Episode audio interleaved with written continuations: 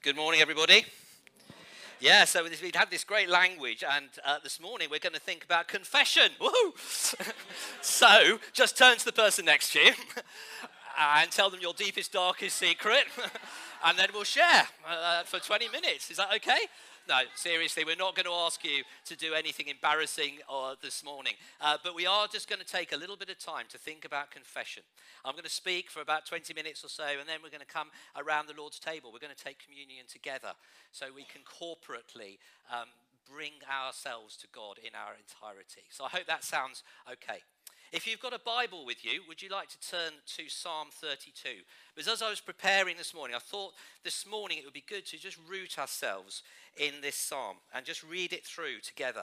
So, Psalm 32, I'm going to read from the New Living Translation. And it's a psalm that has been written or attributed to David, King David, who himself uh, was not perfect. He made mistakes in his life and he needed to come to God and say sorry for the things that he'd done. And as some of these psalms are written, there's a little interlude from time to time. So I'm going to read a few verses, then we'll pause and see what we can get out of those verses, and then we'll carry on. So Psalm 32 says this Oh, what joy for those whose rebellion is forgiven, whose sin is put out of sight. Yes, what joy for those whose record the Lord has cleared of sin, whose lives are lived in complete honesty. When I refused to confess my sin, I was weak and miserable and groaned all day long. Day and night, your hand of discipline was heavy on me. My strength evaporated like water in the summer heat. Let's just pause there for a moment. And that, that, that first word, oh, is what we experienced this morning. It's what David could not think of any other word than to express the joy and wonder of being in the presence of God was, oh, that is one. A uh, modern translation, wow. Wow, the joy of those whose sins are forgiven. And I just want to draw out three principles from those first verses to help us contextualize confession. Number one, we come confident in the character of God. That's the beginning of confession. That's the beginning of where we say sorry to God. It's not with us, it's with Him. And we say, Thank you, God, that you are merciful. Thank you for your character. That's why we have spent so much time thinking about thanksgiving and worship, because it's so important to come into his presence confident in who he is. 1 John 1, verse 9 says this If we confess our sins to him, he is faithful and just to cleanse us from all wickedness. Isn't that fantastic? It is fantastic. It is. It is. All right. You don't have to say anything, but it is fantastic news. Pete Greig, in his book How to Pray, and I would recommend that if you're starting out in the, in the life of prayer, Pete Greig says this It doesn't matter what you've said or done, it doesn't matter what you've thought about saying or doing, it doesn't matter where you've been or who you've been there with. The grace of God is bigger than the sin in you. And I think this morning there may be some people who just need to hear that.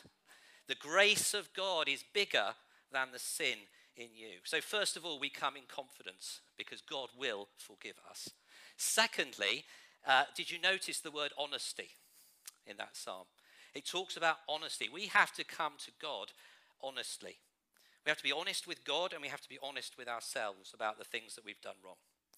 Now, this is not the same as the honesty that our son Joseph exhibited a number of years ago when he was small. And I do have permission to tell this story.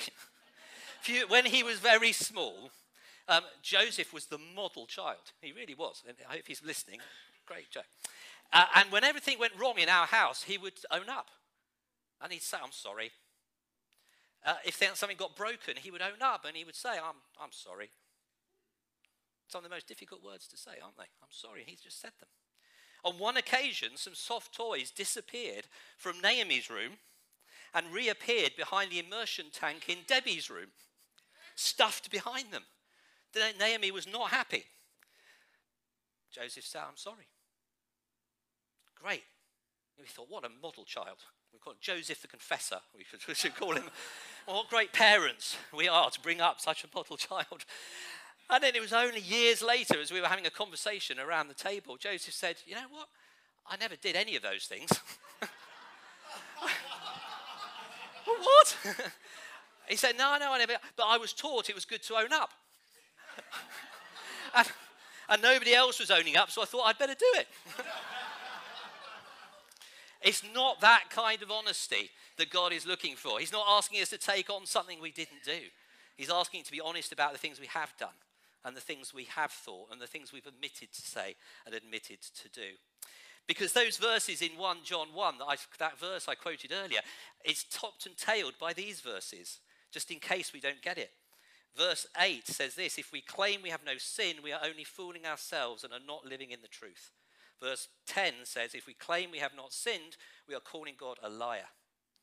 So we have to be honest with ourselves. Adam and Eve tried to conceal their sin, the Pharisees tried to pretend it wasn't there.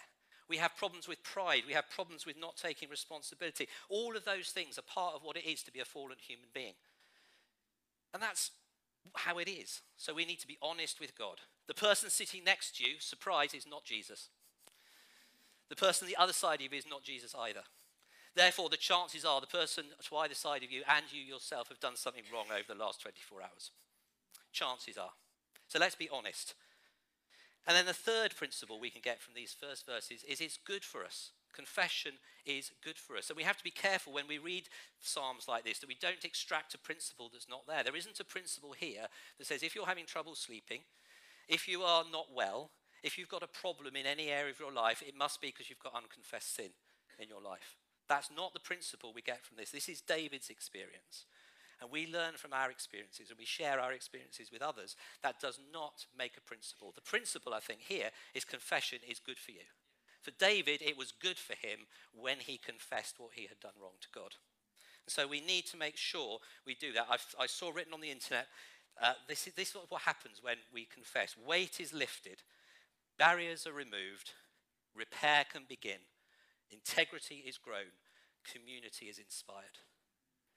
So, as we confess, we also avoid in ourselves the building up of the normalization of poor behavior and poor ways of thinking. If we're constantly coming to God and saying, I'm sorry about that, sorry I did that, then it stops us going further down that path. So, is that okay so far? Sure? Okay, let's have a look at verse, the next verse. Verse 5 is even better. Verse 5 says this Finally, finally, I, eventually I've tried everything else, but finally I confessed all my sins to you, and I stopped trying to hide them. I said to myself, I will confess my rebellion to the Lord, and you forgave me. All my guilt is gone. I love the simplicity of that.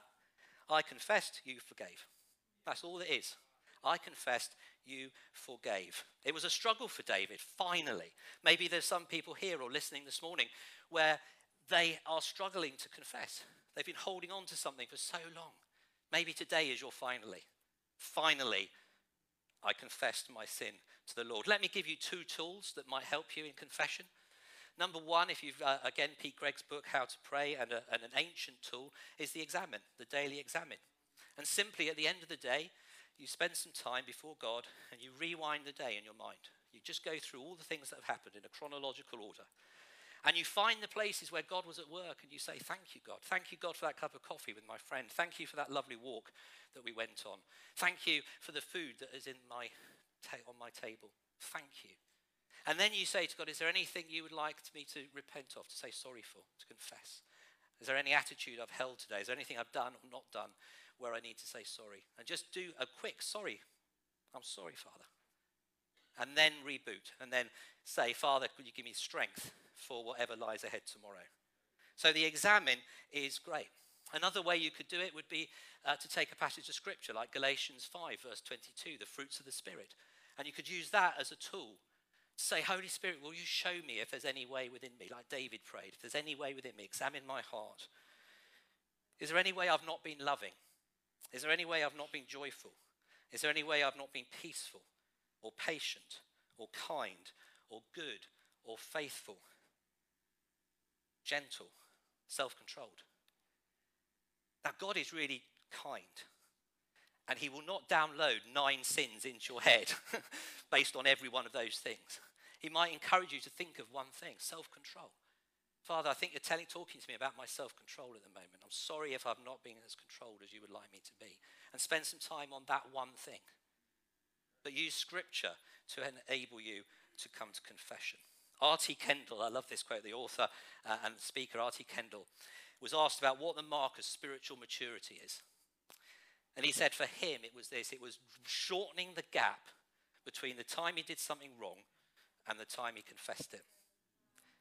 And he said for him, it started in years. And that might be true for some of us. There's something we did or haven't confessed years ago, and we still need to come finally to confess. And he said he just wants to move it from years to year, from year to months, from months to weeks, from weeks to days, from days to minutes, from minutes to seconds. And the quicker we can sense that we've done something that grieves God, we say sorry and we move on. I long to have that kind of maturity. I don't. I long to have it. In fact, only the other week, Liz and I were helping out with something. Someone had asked us to help out, and we gladly agreed. We were doing it, and as we were helping out, the request came in to do a little bit more. Um, more extra help was needed at that particular moment, and we needed to spend more time and do a little bit more. And you'll be encouraged to know. My immediate reaction was, "Oh no." really? And, and I could, and this might, I'm, i might get taken off the stage any minute now. I, I just got grumpy and I got impatient for no good reason. Yeah, Liz said, Of course we're going to do that. Of course we are. And we did. And it was the right thing to do. But I needed, and it wasn't seconds, I'm afraid, it was a bit longer. I needed to say to God, and I needed to say to Liz, I'm sorry. I was grumpy. I was impatient. And I shouldn't have done that. I'm sorry. So let's allow the Holy Spirit to uh, speak with us. Verse 6, uh, okay? Are you still here? Right, let's go for verse 6 and 7 then, which is even better. Therefore, let all the godly confess their rebellion to you while there is time, that they may not drown in the floodwaters of judgment. For you are my hiding place. You protect me from trouble. You surround me with songs of victory. Uh, a few weeks ago, we did um, Academy, and Levy taught us some ways of reading the Psalms, and one of them was connection. And he said, find the connection between a psalm or a part of a psalm and other narratives, other parts of the Bible. And I think here David is looking back to Noah. I think he's looking back and thinking of the story of Noah and the ark, and where God saw that the world was wicked and he determined to destroy everything apart from Noah and his family and uh, selection of the animals. And so, as we read this, these verses where we talk about not before it's too late, the floodwaters of judgment, hiding place, protection, surround me. I think he's looking back to, to Noah and using that as saying, You were faithful to Noah, you saved Noah in the spite of all that was going on around him, therefore you will save me. And the great news is that we can do that too. But we don't need to go back to Noah or Moses or David or any of the other biblical characters, we look to Jesus. We look to the character of Jesus and we say, Thank you, God, that we can come to you before it's too late. We can come to you and not go down in the floodwaters of judgment. We can come to you because you are our hiding place. We can come to you because you protect us from trouble and you surround us with songs of victory. So when we come and take communion in a few moments' time, that's what we're doing. We're remembering Jesus. And we're remembering his sacrifice on the cross. And we're remembering that he died and rose again. And by doing so, he defeated every single thing that we've done wrong. Amen? Amen. Told you got better. So let's remember to make our reference point for confession Jesus, the one who offers forgiveness and mercy and grace. There is more grace in God than there is sin in you and me. Wow, good stuff. Not me, the, this. this is really good stuff, isn't it? Shall we look at verse 8? The Lord says, I will guide you along the best pathway for your life. I will advise you and watch over you. Do not be like the senseless horse or mule that needs a bit and bridle to keep it under control. I'll just pause there. So, so this is great in the psalm because God speaks back. It's not just David writing to God, it says, the Lord says. So this is a message from God to the psalmist. And I love it when God speaks back. It's fantastic. And what does God say? I will guide you along the best pathway for your life. It reminds me again, connection. It reminds me, Jesus talked about gates, didn't he? And ways. He said, I am the way. Jesus talked about yokes and burdens and being linked to Him so that we go along the path that He wants us to go along. Confession is about making sure we're on the right path. Not the pathway of should I have this job or should I have that job? That's different. This path is am I becoming more like Jesus?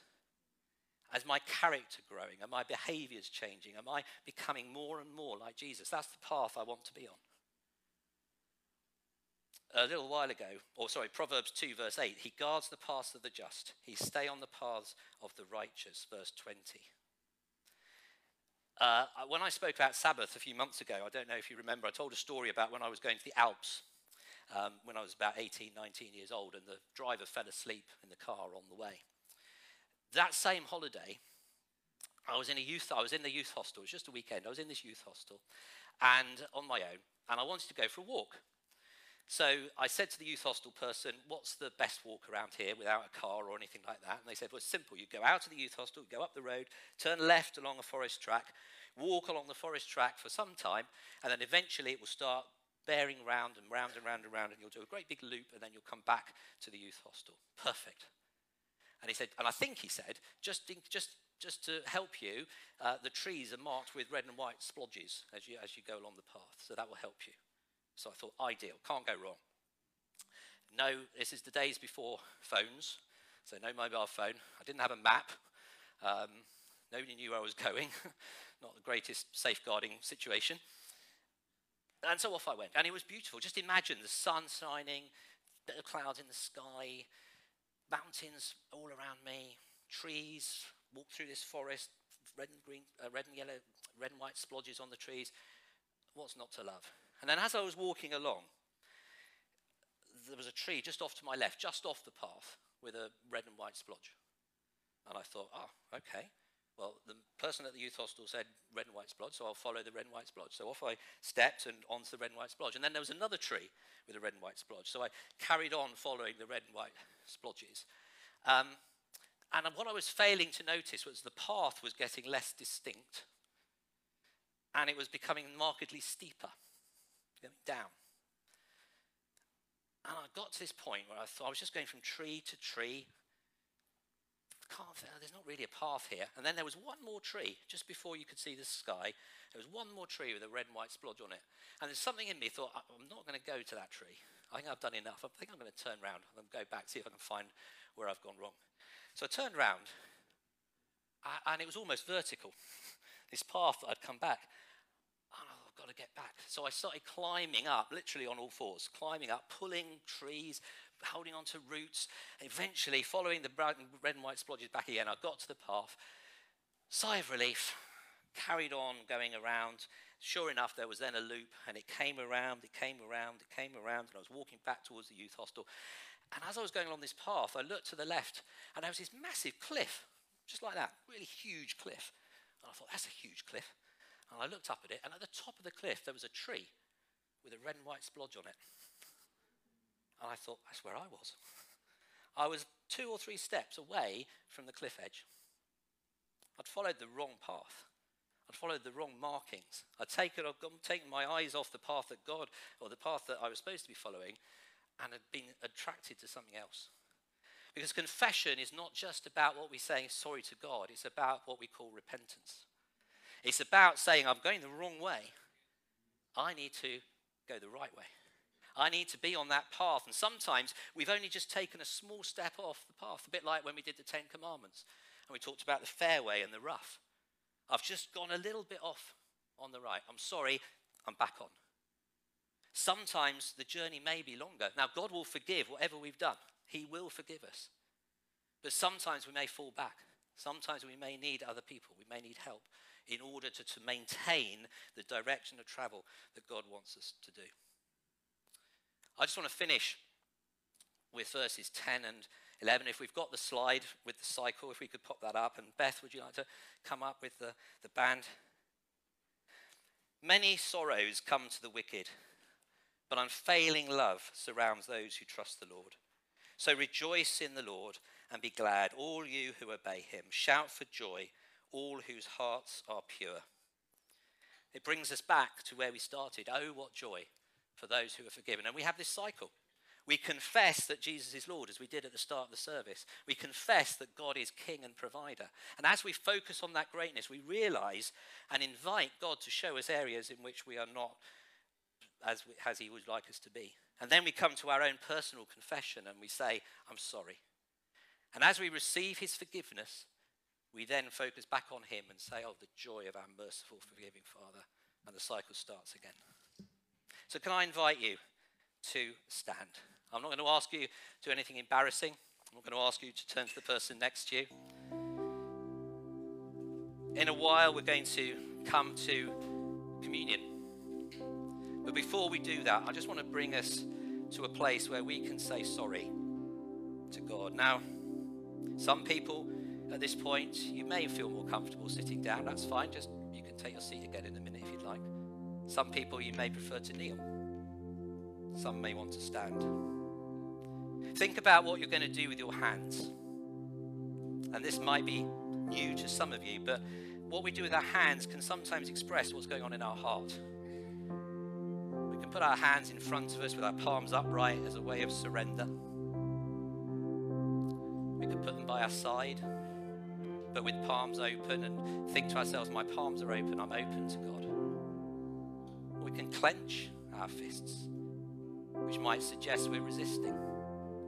Or we can put our hands in our pockets, which might just say, I'm just disengaging at this point. Think about what you want to do with your hands. There's no pressure to do anything, but just think about what your body is saying to God right now. James 5:16 says, "Confess your sins to one another and, and pray for each other." And we don't have time to go into that verse today. We might put it in the Connect group notes. But Alec Motyer says there are three types of confession there's public confession, where something we've done just affects the whole community, and we need to stand up on the stage and say, Sorry, Though we're not doing that today. There's private confession, which is maybe where we've said or done something wrong to another person, and then it's right to go to that person and say, Sorry. Please, would you forgive me? And just as the music plays and we start to sing it, maybe you've had an angry word with somebody this morning on the way in in the car. Maybe you just want to lean over to somebody and say, I'm sorry. And then there's secret confession. It's confession that's just between you and God. And I'd invite you to do that now. Holy Spirit, come and see if there's any way within us. Is there anything we've said, done, or thought? And hold that. Say sorry. There's no great formula. I confessed my sin. He forgave me. You don't have to rehearse it thousands of times. Once is enough.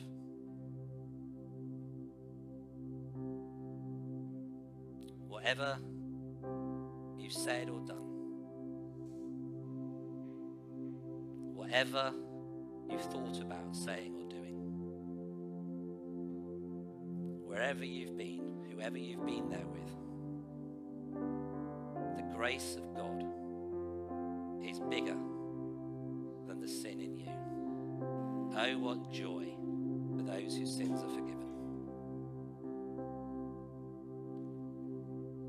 It may be something from years ago, months ago, weeks ago, days ago, minutes ago. Doesn't matter bring it to the Lord